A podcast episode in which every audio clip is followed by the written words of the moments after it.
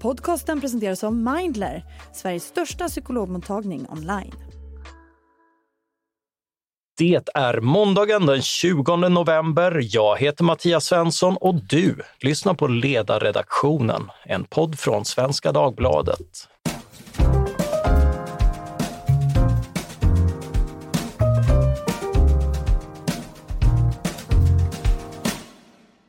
Idag kommer det att handla om lyx, franska salonger och tänkaren David Hume. Anledningen till det är en nyutkommen samling essäer av Horace Engdahl, Spårvagnsresor med Mr. Hume. En mycket behaglig intellektuell färd att följa. Författaren till denna och otaliga andra böcker och därtill ledamot i Svenska Akademin, Horace Engdahl, är med oss idag. Välkommen! Tackar! Hur kom det sig att du skrev den här boken? Att jag skrev just den här boken har att göra med att jag har sysslat lite grann med David Hume genom åren, det vill säga med väldigt långa pauser. När jag var i 25-årsåldern höll jag på med en doktorsavhandling som aldrig blev fullbordad, som skulle ha handlat om den engelska författaren Joseph Addison, betydelsefull litterär och kritisk figur i England i början på 1700-talet. Och då satte jag mig in i hela tidsläget. Jag läste ohyggliga mängder bakgrundsmaterial och en av dem som jag då kom att läsa var David Hume. Jag köpte ett exemplar av hans viktigaste bok, Treatise of Human Nature, i Penguin-utgåvan. Och det kan jag ha gjort kanske, jag säger 1975 eller någonting sånt. Och läste den och sen, det här är ju löjligt va, men förra året eller för 1,5 år sedan ungefär så då hade jag i många år haft min ganska stora filosofisamling nerpackad. Den fick inte plats i mitt bibliotek. Jag var tvungen att prioritera andra saker, framförallt skönlitteratur. Och då skulle jag och min fru Stina göra lite förändringar nere på ett landställe som vi håller på att arbeta med i Småland, som varit mina morföräldrars ställe som jag nu har så småningom ärvt. Och då kom jag på, men herregud, jag kan ju placera min filosofisamling där. Där får den ju plats va? Mm. Ett gammalt bondhus, det finns ju mycket plats som helst. Så gjorde vi så att vi skeppade ner den här samlingen och jag ställde upp den. Och då fick jag plötsligt se den där boken igen och tänkte, men herregud, ja den här ja Hume ja.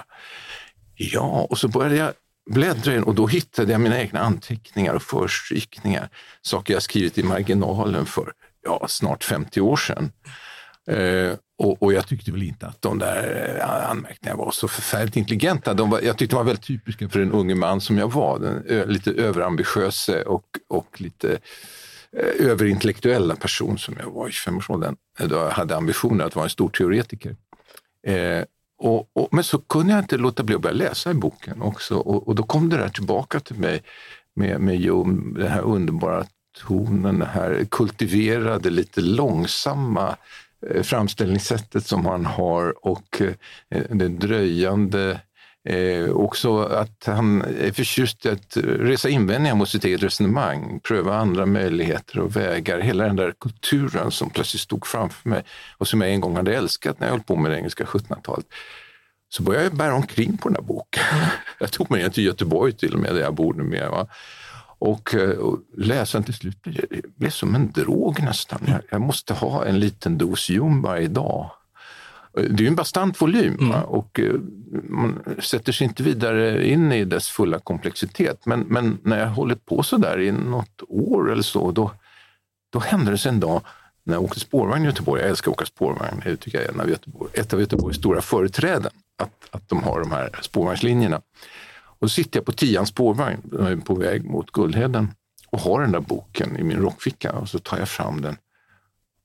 Och då hade jag sysslat med en del intellektuella problem av andra orsaker som jag kanske därför att de hela tiden dyker upp i den svenska debatten, så framförallt moraliska problem och hur man överhuvudtaget ska förhålla sig till det här som människor kallar för gott och ont. Om det är en realitet eller om det bara är fraser som människor klistrar på det som de älskar och avskyr och så. Och då tänkte jag, men fan, det här skulle jag vilja fråga David Hume om. Han verkar vara en av de få i filosofihistorien som vågade gå till botten med det här problemet utan att från början bestämma sig för att säga någonting uppbyggligt. Vilket nästan alla filosofer tyvärr på ett eller annat sätt gör eller har gjort i historien. Jag tänkte från honom skulle jag få ett ärligt svar och då var det som att jag kände att han satt bredvid mig på något sätt. Vad skulle han ha svarat? Och så inledde jag en fiktiv dialog och jag hade en svart anteckningsbok med mig, det har jag alltid. Så skrev jag ner våra repliker. Så att innan den här spårvagnsfärden var över så fanns det en liten dialog. Den finns i boken. Den står i första kapitlet där. Och sen tänkte jag inte mer på det där på någon vecka eller så. Och sen återvände den här fantasin till mig. Och så började jag då skriva de här partierna. Boken ser ut på det sätt du kallar för en essäsamling. Det tycker jag är riktigt. Men det är också en dialogsamling. Dialogen är ju en gammal genre som du vet. Ja. Platon odlade den, många andra har gjort det. Så egentligen består den av en lång dialog interfolierad med sig. Och så började jag skriva då vidare på det här samtalet. Och under tiden så kände jag också att material som jag haft liggande passade in för att de belyste vårt samtal. Material som härstammar från mina mångåriga 1700-talsforskningar som egentligen varit avsedda för andra böcker och andra studier. Och till slut så tog den här boken helt enkelt form. Och på sista sidan tar jag då avsked av Mr. Hume när vi båda stiger av spårvagnen. Så gick det till. Cool fact, a crocodile can't stick out its tongue. Also, you can get health insurance for a month or just under a year in some states. United Healthcare short-term insurance plans, underwritten by Golden Rule Insurance Company, offer flexible, budget-friendly coverage for you. Learn more at uh1.com. Ja, du är ju inne på verkligen fascinerande att det var så pass mycket som du presenterade. Men hur skulle du presentera David Hume och vilka delar i hans tänkande är det du har tagit fasta på? Är det något mer än moralen? Eller? Ja, det är väl framförallt frågan om gott och ont som jag vill ha svar på och... Den sidan är ju grundligt behandlad i Treatise of Human Nature, framförallt kanske i andra och tredje delen, eller böckerna som man kallar det för. Va? Och jag är inte så mycket intresserad av hans kunskapsteori. Den har ju väckt stark uppmärksamhet i filosofihistorien och satt djupa spår också, får man lov att säga. Till att börja med så väckte den ju upp Kant ur det som han kallar för hans dogmatiska slummer. Ja. Och satt igång honom på det som sen blev de stora kritikerna som på många sätt var grundvalen för 1800-talets filosofi. Men det var sånt där jag höll på med i 20-årsåldern och uppriktigt kunskapsteori intresserar mig väldigt lite idag. Vetenskapsteori håller jag inte alls på med. Men det här moralen, det är ju ständigt levande och därför så blir det de delarna som var viktiga för mig. Nu ska man ju komma ihåg att David Hume under de 65 år blev han eller något sånt där, va? Ja, 65 år. Han fick leva... efterlämnade ett omfattande författarskap i väldigt många ämnen. Han skrev ju till exempel Englands historia. Det var det han blev berömd för.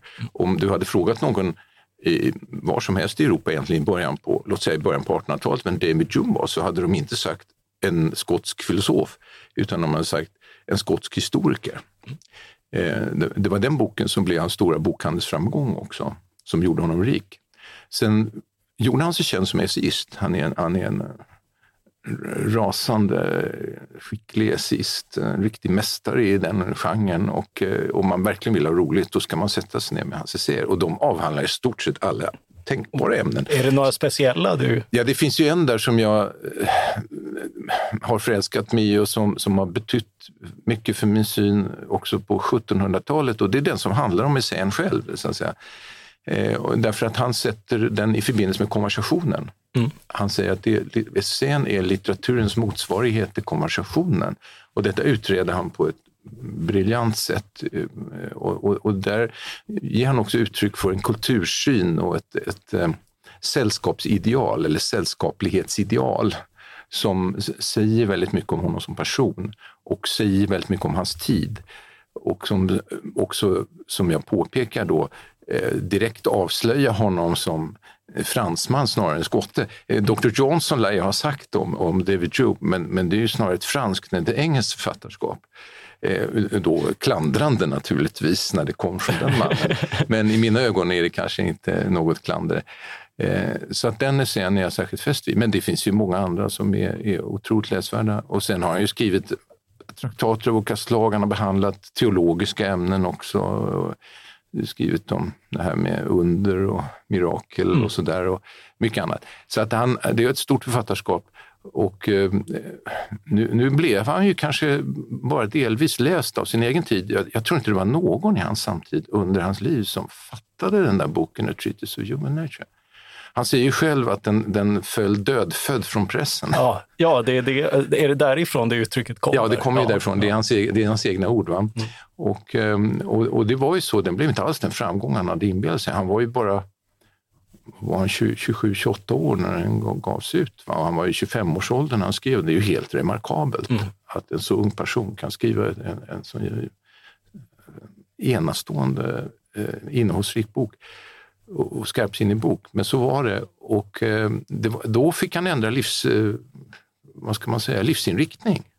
Och det är då han skriver historia. Det är då han börjar skriva historia, eller det sker några år senare. Alltså han åker också på diplomatiskt uppdrag till Frankrike, lär sig franska ordentligt och blir sedan anammad i de ledande intellektuella och kulturella kretsarna i Paris. Han går i de här så kallade salongerna där alla viktiga personer träffades då, både aristokrater och författare och konstnärer.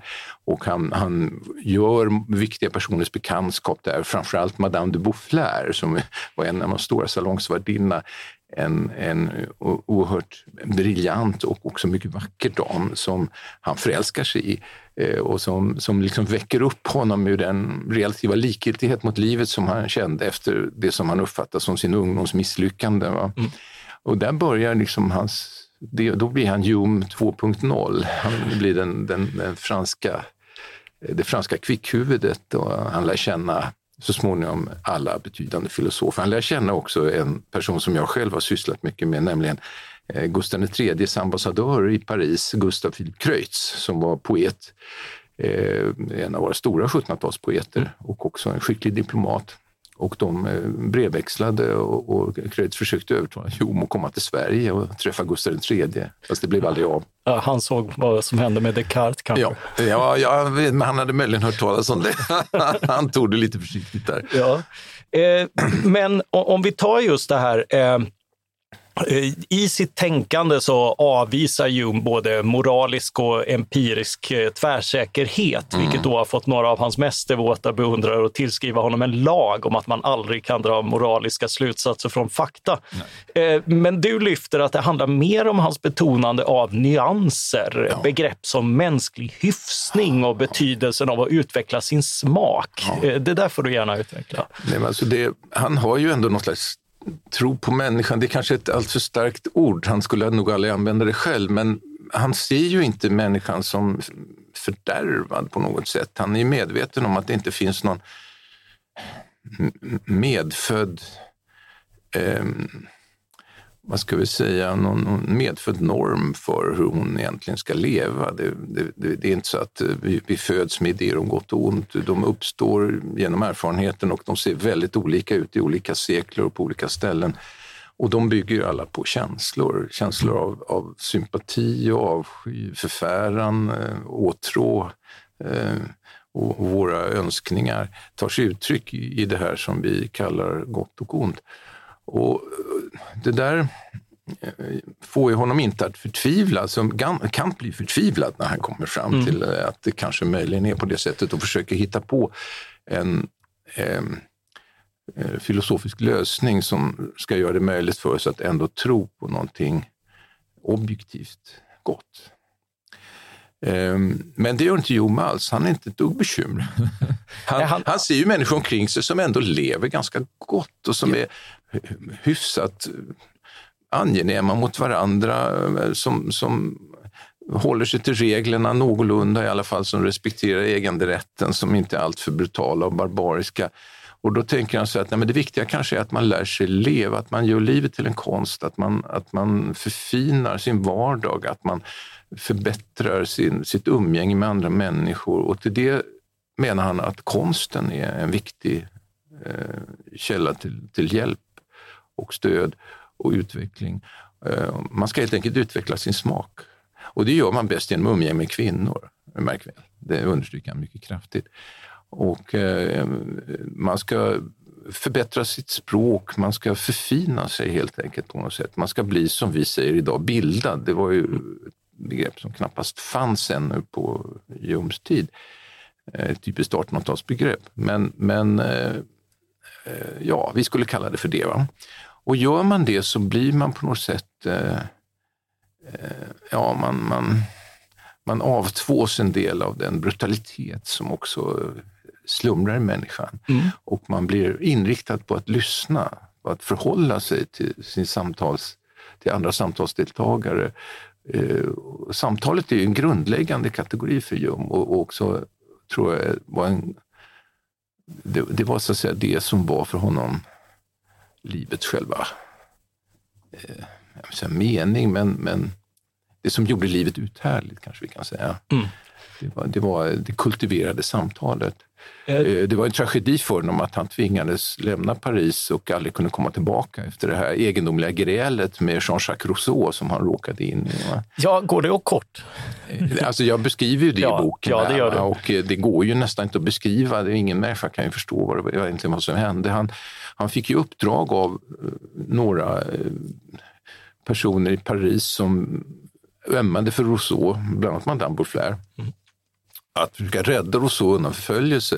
Rousseau hade gett ut en bok som hade väckt förfärlig upprördhet hos de kyrkliga myndigheterna. Emile, en traktat om uppfostran. Och han hade först flytt till Schweiz, men det gick inte så bra i Schweiz. Han var väldigt religiös, så alltså de kastade sten på hans hus och han råkade illa ut. Och han ville inte söka skydd hos Fredrik den andra, Preussen. Och till slut kom han tillbaka till Paris och blev där mer eller mindre innesluten hos prinsen av Conti som var Madame de Boufflers älskare som var medlem av kungahuset och därför hade extra territoriala rättigheter i sitt palats Le Temple i Paris. Men det där kunde inte fortgå och man måste få honom ur landet och då uppdrog man åt Hume att föra honom till England. I England så var England hade ett friare samhällsskick. Det var högre tak. Man fick publicera vad man ville. Det fanns ett embryo till det vi kallar de moderna fri- och rättigheterna. Mm. Och då skulle det fungera, det tänkte man sig. Men det gjorde det inte därför att Rousseau, som var en lysande begåvning, var också fullständigt knäpp. Ja, han hade rätt starka rättshaveristiska och paranoida. Mycket, mycket starka. Han var ju paranoid, kan man ju nästan säga. Och han fick för sig att Hume ville skada honom. Att Hume i själva verket ville dra honom i smutsen och förnedra honom framförallt inför den engelska allmänheten, men sen också inför hela Europa. Och det gjorde att det väldigt snabbt kom till en brytning mellan dem och det utbröt ett gräl som följdes med uppspärrade ögon över hela det intellektuella Europa. Någon sa att det inte ens en krigsförklaring mellan England och Frankrike skulle ha väckt större uppseende än det här grälet. Och det gjorde ju att han försvarade sig, men Rousseau såg också till att hans smädeskrifter och anklagelsskrifter blev kända. Och då blev han väl på sätt och vis dömd och tyckte att han kunde inte riskera att återvända till kontinenten och någon, jag tror det var Madame Boufflers som sa det, att det påskyndade hans död. Den förfärliga engelska maten. Hade han fått vara kvar i Paris med den franska cuisine och vinerna och så vidare så hade han levt 10-15 år längre och det är möjligt. Ja. Det kan jag säga, den skotska maten har väl inte rykte om sig att vara så där förfärligt skonsam. Nej, och den kanske inte var bättre på 1700-talet. Nej, det tror jag snarare var tvärtom faktiskt. Ja. Men just det här med att Frankrike och salongskulturen får sånt avgörande inflytande. Vad går det ut på? Ja, det var ju en umgängesform som uppstod på 1600-talet och som ju naturligtvis har funnits i alla tider i den meningen att människor som inte behöver arbeta för sitt bröd utan som har sin tid till sitt förfogande, de måste fördriva dagen på något sätt, och då man kan inte sitta och läsa hela tiden, man kan inte rida och jaga varje dag, och då samlas man istället och pratar med varandra. Men därför att det där ska nå någon slags höjd fordras det ju vissa villkor, att man på något sätt inför grundläggande regler och också se till att sammansättningen av sällskapet är den rätta. Och det var det nog på 1600-talet väldigt sällan i de flesta aristokratiska kretsar pratade bara krig, affärer och politik och jakt och så, och kvinnor då, männen emellan och så. Det var ju det aristokratin ägnade sig åt, det var krig, jakt och sex. Och sen händer det någonting, och det är ju Frankrike vi talar om här, för det är därifrån det här idealet strålar ut över hela Europa sen. Nämligen att en grupp bildade och begåvade och också inflytelserika kvinnor börjar sätta nya regler helt enkelt. De börjar kräva hyfsning av karlarna, börjar kräva att de ska läsa pjäser och gå på teater och förstå poesi, och att de också ska bete sig hövligare, att de ska lyssna, att de ska inte skämta för grovt, de får inte behålla ordet hela tiden, de får inte brusa upp. Och det där är sånt där disciplineringsarbete som naturligtvis tar väldigt lång tid, men till slut så fungerar det, och till slut så blir det på modet att vara så där soignerad som de här damerna fordrade att man skulle vara, och även Ludvig XIV då underkastade sig de här reglerna. Och då blir det en institution som har sitt centrum i Paris, där ett antal aristokratiska damer samlar såna här kretsar omkring sig, och vanligtvis på en dag i veckan. Man får en signal från värdinnan att man är välkommen, så får man gå dit. Kanske äter man lite grann, men det är inte det viktiga, utan det är samtal som är viktiga. Och när man sen kommer in i 1700-talet så är den här institutionen fast utvecklad, och vi har ett antal betydelsefulla salongsvärdinnor, och då är det till och med så att om man inte får tillträde till någon av salongerna, då kan man glömma allt som heter framgång i kulturlivet. Då är man inte överhuvudtaget på tal, utan man måste få med där, man måste få göra sin röst hörd, kanske läsa upp någonting man skrivit eller så. Så att det blir, då kallas ett vanligt namn från där på 1700-talet, det är bureau d'esprit, alltså jättesvårt att översätta, men slags intelligenskontor kanske. Jag vet inte vad man ska säga. Ja, det får ju också effekter på det intellektuella, och du citerar en passage där Hume kritiserar hur filosofi tidigare producerats världsfrånvänt, både filosofi och litteratur, när det stängs in på universitet och kloster. Ja. Och han skriver då: litteraturen blev totalt barbarisk eftersom den odlades av människor utan smak för livet eller sederna, och utan den frihet och otvungenhet i tankar och uttryck som man bara kan tillägna sig genom konversation. Ja. Till och med filosofin, fortsätter han, förstördes av det surmulna ensamforskandet och blev lika utspekulerad i sina slutsatser som obegriplig till stil och framställningssätt. Vad är det han kritiserar här, och hur är det? Ja, det är det vi skulle kalla universitetsfilosofin idag. Ja. Som ju är ganska...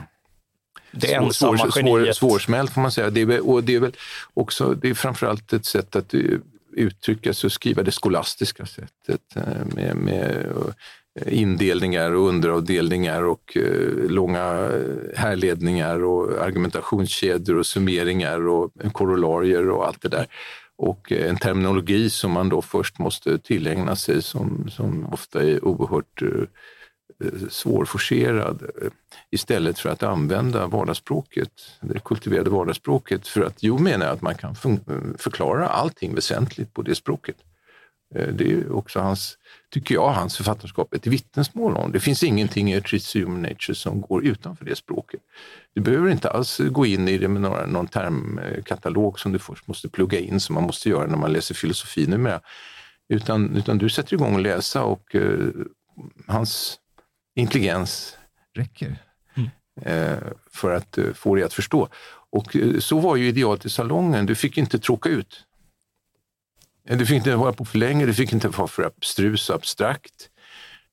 Du fick inte heller brusa upp, som sagt. Du fick inte driva din ståndpunkt för långt. Och du var tvungen att uthärda att andra hade andra åsikter.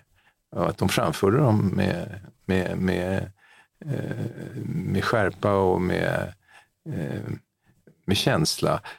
Och du fick undvika att det kom till gräl. Värdinnan i de här sammanhangen, som var den viktiga personen i salongen, det var hon som dirigerade den här symfonin av olika röster och olika åsikter.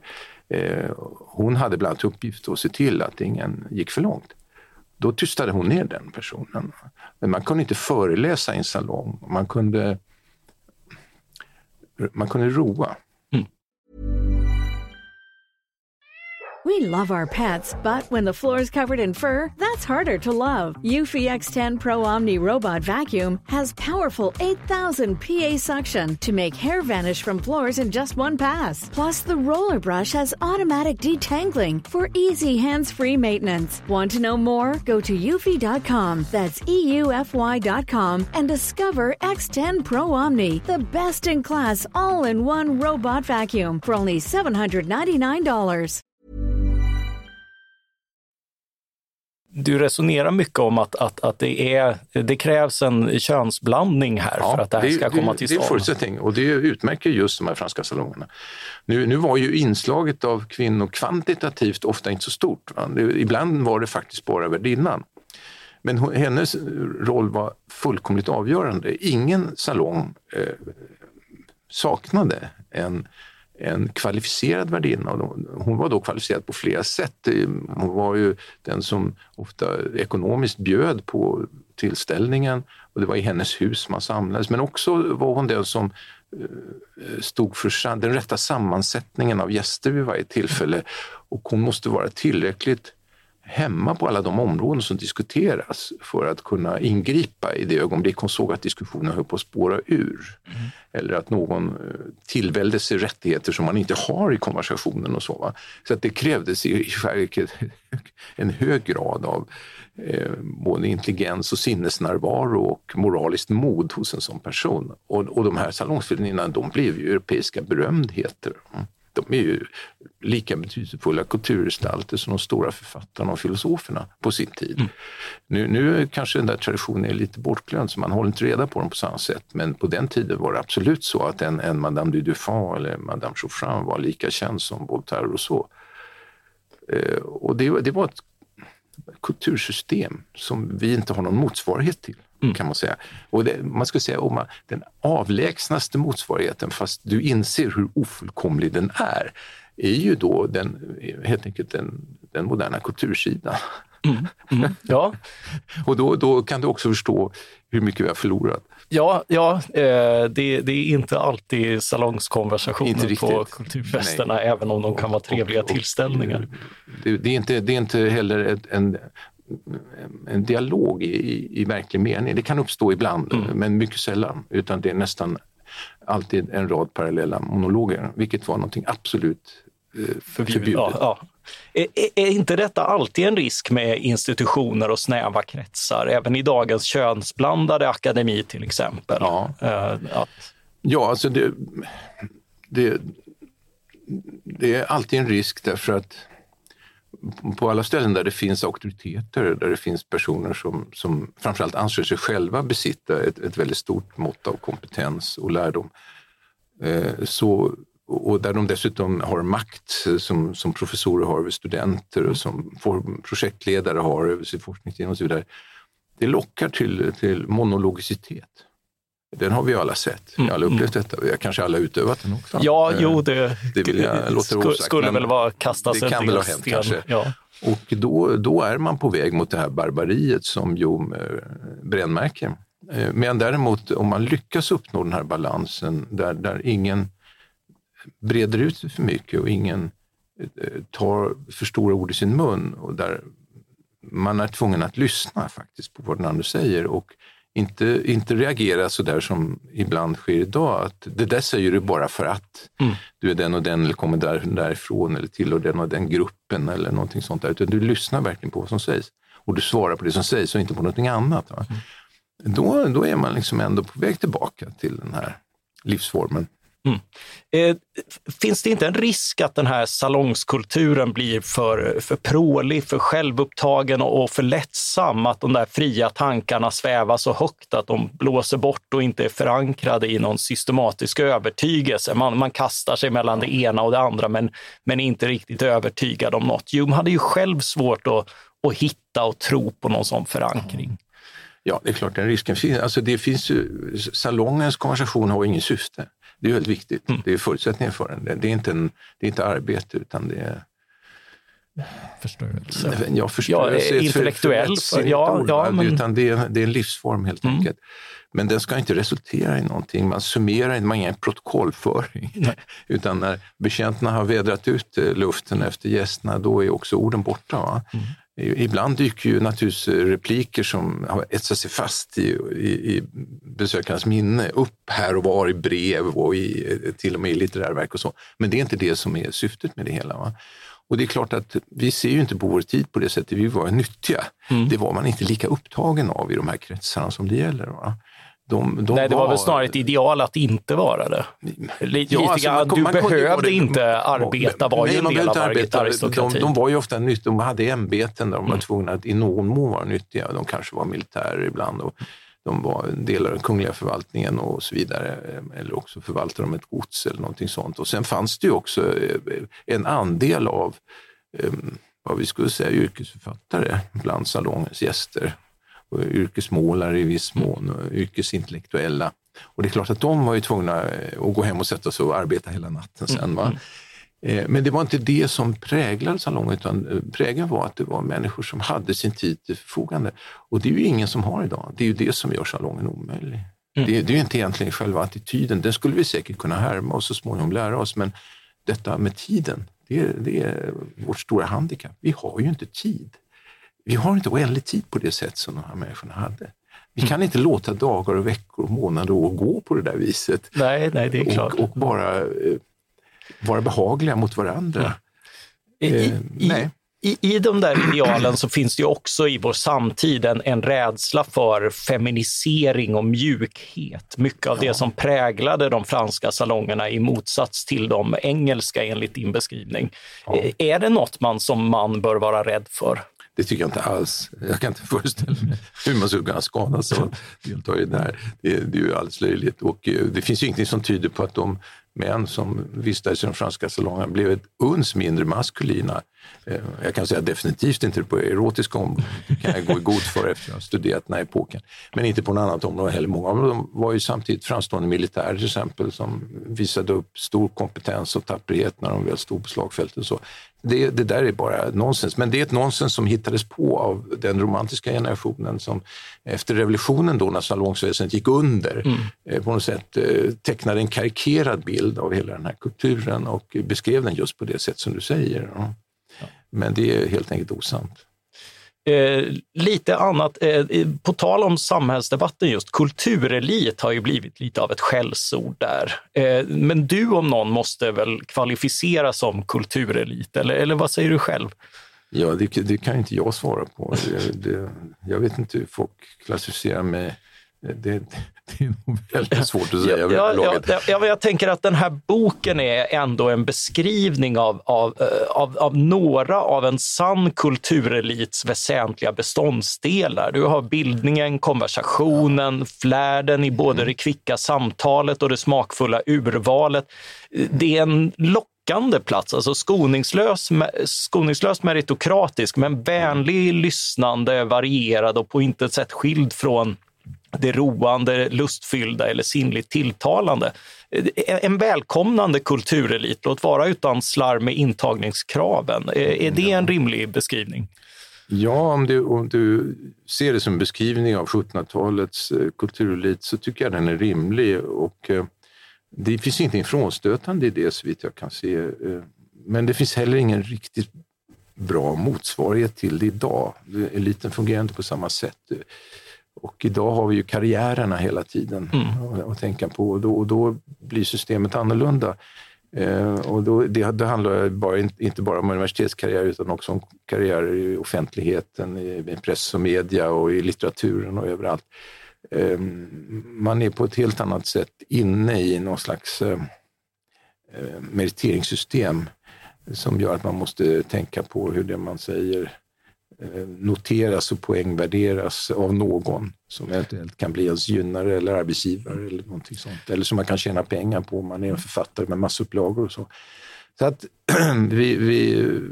vi saknar helt enkelt den rätt att vara endast oss själva som 1700-talets elit hade. Men är inte ändå en arena som, om man tar Svenska Akademin, närmar inte er emellanåt en diskussion kring litteratur och sånt som... Jo, det kan man kanske säga att vi gör i lyckliga ögonblick, så finns den där friheten. Men idag så är ju Svenska Akademin, ska man ju komma ihåg, i oerhört hög grad en arbetande akademi.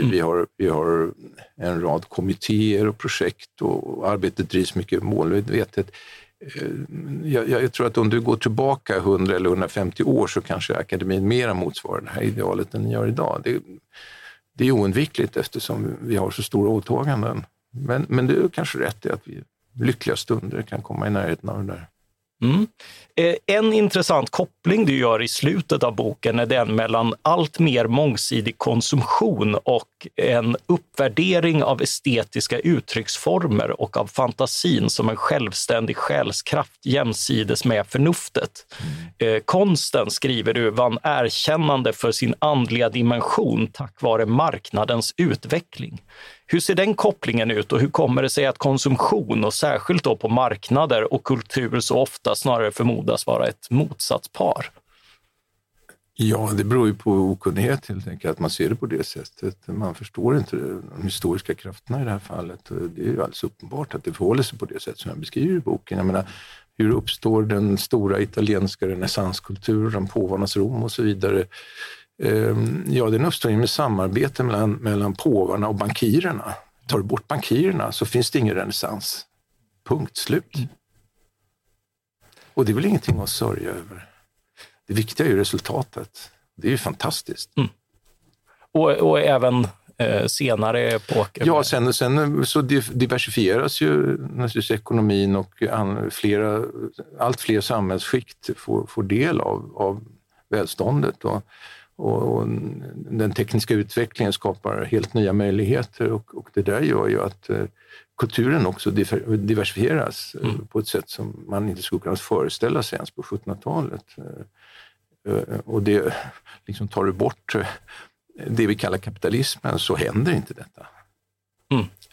Nej, jag hade Leif Runefeldt här som du också refererar i förra veckan på ett samtal, och han har ju också visat just att det även historiskt och i Sverige finns en sån koppling. Hume verkar, för att återanknyta till din spårvagnskamrat, han verkar mer intresserad av vad som uppstår vid mellanmänskliga interaktioner än av att teoretisera kring vår inre moraliska kompass. Mm. Är det kanske därför han förstår marknader och deras betydelse bättre än filosofer i många andra traditioner? Ja, han var ju också nationalekonom, ska man komma ihåg. Va? Han hade ju en vän som var en ännu större nationalekonom, Adam Smith, men de diskuterade ju ofta sådana där ämnen, och Hume har skrivit väldigt fint om det. Och det var en viktig dimension för honom. Alltså det var ju så att den där boken som vi började med att nämna, Treatise of Human Nature, skulle ju ursprungligen haft ytterligare ett stort avsnitt, eller till och med flera avsnitt, och där skulle han bland annat ha behandlat samhällsekonomin och estetiken också. Det hann han aldrig med. Eller sagt, han skrev aldrig den delen, därför att han kan inte sälja den första delen, så bara då får det att fortsätta. Ingen vill läsa den, ingen kommenterar den, och de få som läste den tyckte illa om den, va? Då lägger du ner. Nej, men alltså det där är ju... Det är ju sorgligt att det har uppstått en sån antagonism mellan kulturlivet och ekonomin som vi bevittnar idag i debatten, som på något sätt har låst fast sig i en, som jag uppfattar det, helt föråldrad motsättning som går tillbaka på egentligen på 1800-talets utopiska rörelser, den utopiska socialismen framförallt, och de föreställningar om ideal mänsklighet som utvecklas där och som sen lever vidare i 1900-talets politiska massrörelser och så. Och jag är själv alldeles främmande för det här betraktelsesättet och jag brukar tiga när diskussionen kommer in på ämnet, för jag vet att i 9 fall av 10 när jag befinner mig med kamrater ur vad man kan säga den intellektuella världen, så skulle jag annars säga någonting som de uppfattar som oerhört anstötligt. Då får du inte vara med i salongen längre. Ja, det kanske jag inte får, men de går, när jag går ur rummet så pratar de illa om mig. Va? Och det vet jag att det är liksom meningslöst att föra den, vad ska vi säga, om man går tillbaka till Hume då, så kan man säga att det han är uppmärksam på som filosof, det är ju undantaget. Mm. Att han hela tiden har en blick för det att ja, så här gick det nu, men nästa gång kanske det går på ett annat sätt. Han är mångfaldens filosof och han är också då medveten om att mångfalden har att göra med de enskilda människans initiativ. Den sociala världen är mångfald, det är oförutsägbar därför att den utgår från så oerhört många centra. Därför att varje människa gör sin egen vilja, sin egen uppfattning gällande i någon mening. Va? Och det är också tecknet på ett gott samhälle att hon kan göra det. Och det disponerar honom för det som vi idag kallar för en liberal samhällssyn. Mm. Han är ju en av de stora föregångarna till liberalismen. Absolut. Tillsammans med Adam Smith och andra. Och det har att göra med den här öppenheten och sinnet för det oförutsägbara. Att det är bara om du kan låta det spela, om du inte disciplinerar människor för mycket, om du inte låser fast de utopiska modeller som de måste uppfylla, som den mänskliga kapaciteten kan komma till full uttryck. Och det där har ju varit under perioder av vår moderna historia en uppfattning som omfamnats av ganska många. Mm. Även de som betonat värdet av socialt ansvarstagande och trygghet i samhället. Så det står inte i motsättning på något sätt. Va? Men just idag tycker jag att den uppfattningen är illa hårt trängd. Ja. Ja, det håller jag. Och på ett sätt som jag måste säga att jag känner en stor oro inför. Va? Därför att den är ju riktig. Ja, jag håller helt med. Och det här, du höjer insatserna, för det här utmynnar för din del i ett försvar eller snarare en lovsång över lyxens betydelse i vår mänskliga tillvaro. Ja. Du skriver, lyx är en övning i konsten att leva.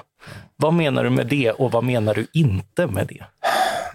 Ja, det är det längsta avsnittet i boken, det som du nu citerar, det som handlar om lyxen och... Jag var osäker, måste jag säga, när jag arbetade med boken om jag skulle ha med det eller inte. Inte därför att jag på något sätt skäms för de slutsatser jag kommer till eller på något sätt är rädd för att öppna mig för angrepp eller så, utan därför att jag tyckte att avsnittet var för långt. Mm. Jag tänkte att läsaren kommer bli uttråkad innan han eller hon kommer till slutet. Sen har jag ju funnit då i reaktionen på boken, det är precis tvärtom. Det där är det kapitel som alla älskar. Mm. Mm. Och på något sätt har det väl att göra med att det också är så blasfemiskt. Va? Ja. Det säger i en tid då allting ska vara barkbröd igen och man ska inskränka vår konsumtion och man ska ta bort bilarna och man ska bada kallt istället för varmt och så vidare. Mm. Och vi ska härdas. Och vi ska straffas och vi ska drivas ut i öknen med Moses och så vidare. Så säger jag tvärtom, nej. Mänskligheten kan bara utvecklas om den bejakar sig själv och sina drifter och sina önskningar och sin förmåga att njuta. Och det är då människan blir mänsklig. Och ja, det är väl inte riktigt det man ska säga just nu. Men det är det som behöver sägas, tycker jag. Vilken lyx att ha dig här, Horace Engdahl. Tack så mycket. Det var ett nöje. Horace Engdahl, aktuell med essäboken Spårvagnsresor med Mr. Hume. Tack också till alla er som har lyssnat. Tycker ni att det här samtalet var helt urspårat eller följde er i smaken? Mejla tankar, synpunkter och rättelser till oss på ledarsidan@svd.se. Ledarsidan@svd.se. Om inte annat så hoppas jag att ni numera har fått en hum om Hume. Producent för det här avsnittet var Jesper Sandström. Jag heter Mattias Svensson och jag hoppas att vi snart hörs igen. Tack för den här gången.